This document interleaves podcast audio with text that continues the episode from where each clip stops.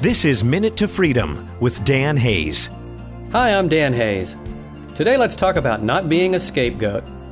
Have you ever found yourself taking on the blame for events in your world?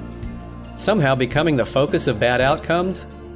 I had that happen a lot and discovered that, as a teenager, I had learned to be a scapegoat in my alcoholic family. I became the lightning rod for my dad's anger, and it continued into my adult world.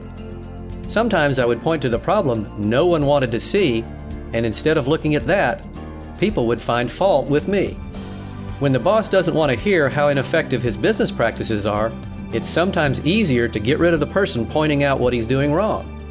It has taken a lot of work to begin overcoming that trait, but it has allowed me greater freedom not to create chaos in my world. Thanks for listening.